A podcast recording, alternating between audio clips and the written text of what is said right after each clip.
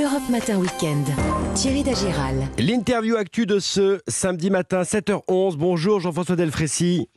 Bonjour. Président du Conseil euh, scientifique, c'est important de vous, avoir ce matin euh, avec nous. Hein. Il suffit de, voir euh, autour de nous ce qui se passe. De plus en plus de, gens sont contaminés par le Covid. On l'avait presque oublié. ce Covid, ça y est, il revient ou pas? Oui, il revient, on l'avait prévu d'ailleurs, hein, puisqu'on avait, on avait dit qu'on aurait une nouvelle petite vague à partir du mois de juin, avec un pic probablement fin juin au début juillet, qui est lié à un euh, variant, un petit cousin de Omicron.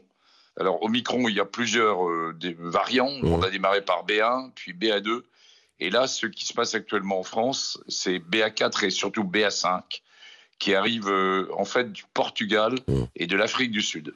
Et donc il est en train d'envahir, entre guillemets, et de devenir dominant en France.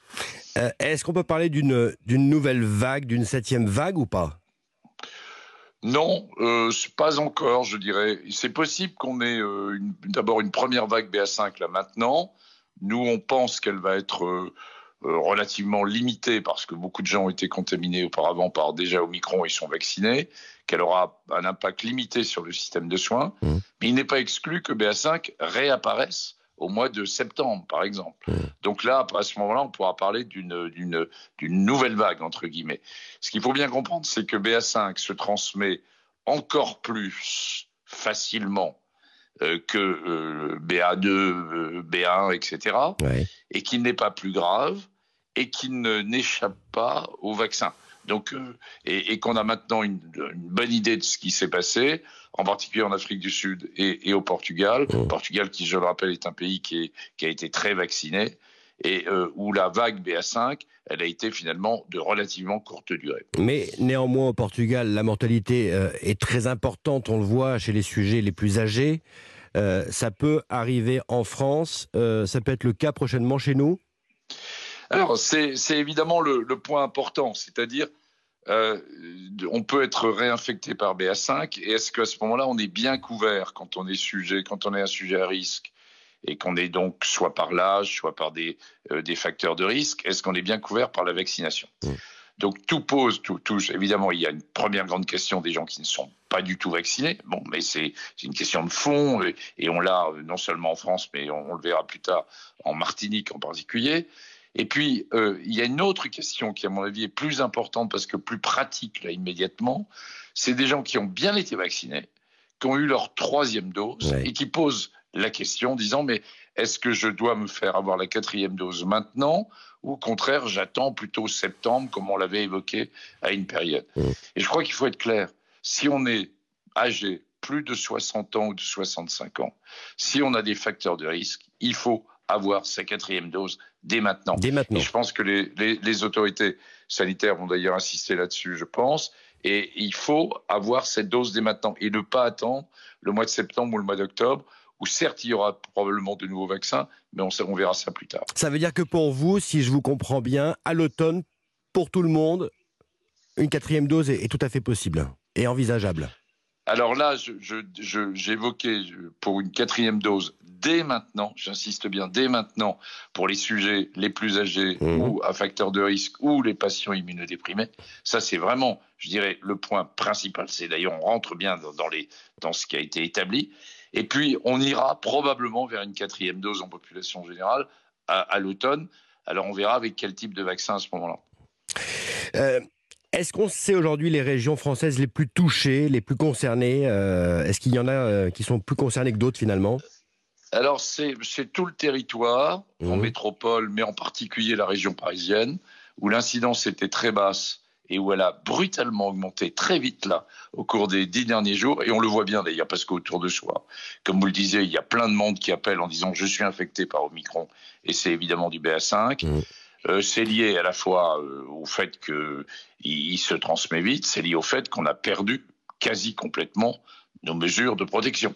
Et donc c'est la deuxième mesure, me semble-t-il, qui est à recommander là maintenant pour anticiper, pour essayer de limiter vous, vous, sentez bien que je ne suis pas inquiet, mais pour limiter, entre guillemets, l'importance de cette vague au BA5, mmh. eh ben, c'est d'avoir une recommandation, de, en région parisienne en particulier, de reporter le masque euh, dans les transports en commun, parce que c'est bien là où les choses peuvent se passer. Donc Hein, reporter les pas- masques, les gestes barrières, euh, Et les gestes barrières. Ce les jauges éventuellement aussi, obligations. professeur Ce, ce ne sont pas des obligations, ce sont des recommandations. Recommandation.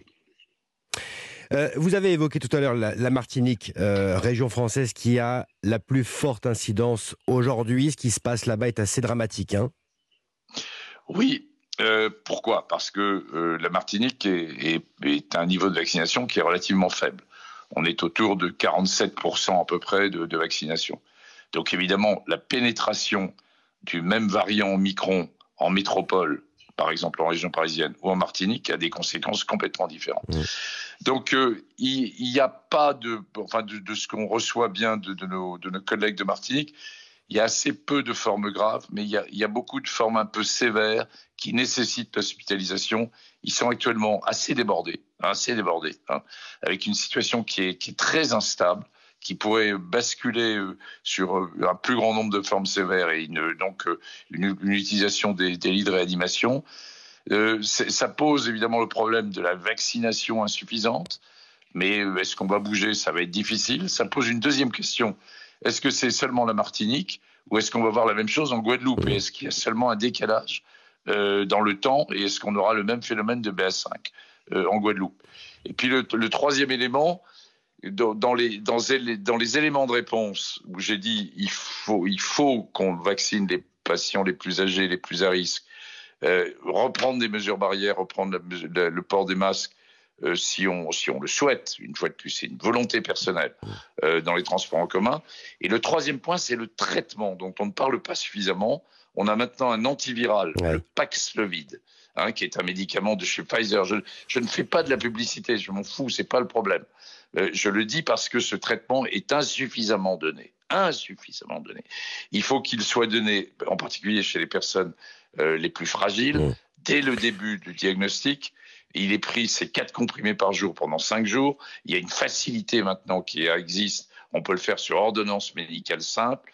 Et il faut qu'on fasse tous un effort au niveau du corps médical pour mieux prescrire le Paxlovid dans les semaines qui viennent, et en particulier en Martinique. Le professeur Delfrécy avec nous ce matin sur Europe 1. Vous me le disiez tout à l'heure, un pic épidémique est prévu pour vous euh, fin juin, début juillet. On connaît bien sûr la situation dans les hôpitaux français, notamment bien sûr aux urgences. Est-ce que ça vous inquiète pour cet été? Écoutez, je, on a beaucoup de choses. On a l'état des urgences, Mm. euh, la difficulté, le malaise à l'hôpital. On a par ailleurs euh, cette vague de canicule très importante. Donc c'est la, la conjonction de plusieurs choses. En soi, euh, l'arrivée de Omicron BA5 ne- nous inquiète modérément. Mm. C'est-à-dire qu'elle elle remet sur la table le fait que le Covid n'est pas fini, mais nous nous en étions évidemment totalement persuadés, mais on pensait à autre chose. Euh, et elle ne doit pas changer la politique générale euh, qui est que la France doit vivre et apprendre à vivre avec les variants. Et, et je pense qu'on est tous d'accord là-dessus. Par contre, elle doit inciter, d'une part, à, à garder les à garder les outils pour surveiller, hein, euh, pour surveiller ce qui se passe, et puis à vacciner euh, avec une quatrième dose les plus anciens et les plus fragiles. Professeur, dernier point, nouveau texte qui sera présenté mercredi prochain au Conseil des ministres. Euh, les autorités, elles disent euh, on ne change rien, pas question de prolonger le régime d'urgence sanitaire qui prend fin, on, on le rappelle, à la fin juillet. Est-ce que c'est assez raisonnable selon vous? Écoutez, c'est une question qui est plus politique, qui relève pas de moi. Mm. Euh, je pense que, la- on, en effet, on est sous le sous le- l'égide d'une loi de crise sanitaire. Il m'apparaît raisonnable, compte tenu de, des outils que nous avons, de- du niveau de vaccination qui est atteint, en, en particulier en métropole. Alors, je dis bien en métropole, Mm. euh, que voilà que la démocratie euh, reprenne tous ses droits et, que finalement on, on- on se libère d'un certain nombre de décisions euh, un peu difficiles qui avaient été absolument nécessaires et que le Conseil scientifique a approuvé. Après, il faut voir exactement les modalités que je ne connais pas de sortie de cette crise sanitaire. Mmh. Il y a probablement, il faut garder un certain nombre d'outils et me semble-t-il les outils de surveillance, hein, de le- la surveillance des tests, la surveillance par euh, Ouais. euh, la, la CNAM, etc., sont des éléments importants. Restons donc vigilants, c'est ce que vous nous dites ce matin. Le professeur Jean-François Delfrécy sur Europe 1, grand merci à vous. Merci, Bon samedi, merci. bonne journée.